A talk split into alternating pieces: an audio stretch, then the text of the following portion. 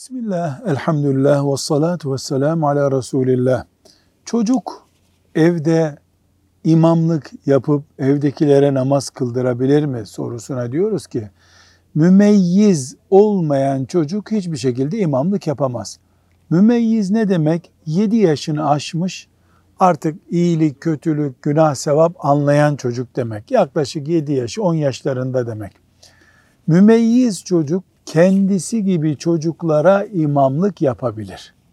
Ama büyük reşit insanlara imamlık yapması caiz değil. İmam olacak birisinin akil, bali olması gerekir. Velhamdülillahi Rabbil Alemin.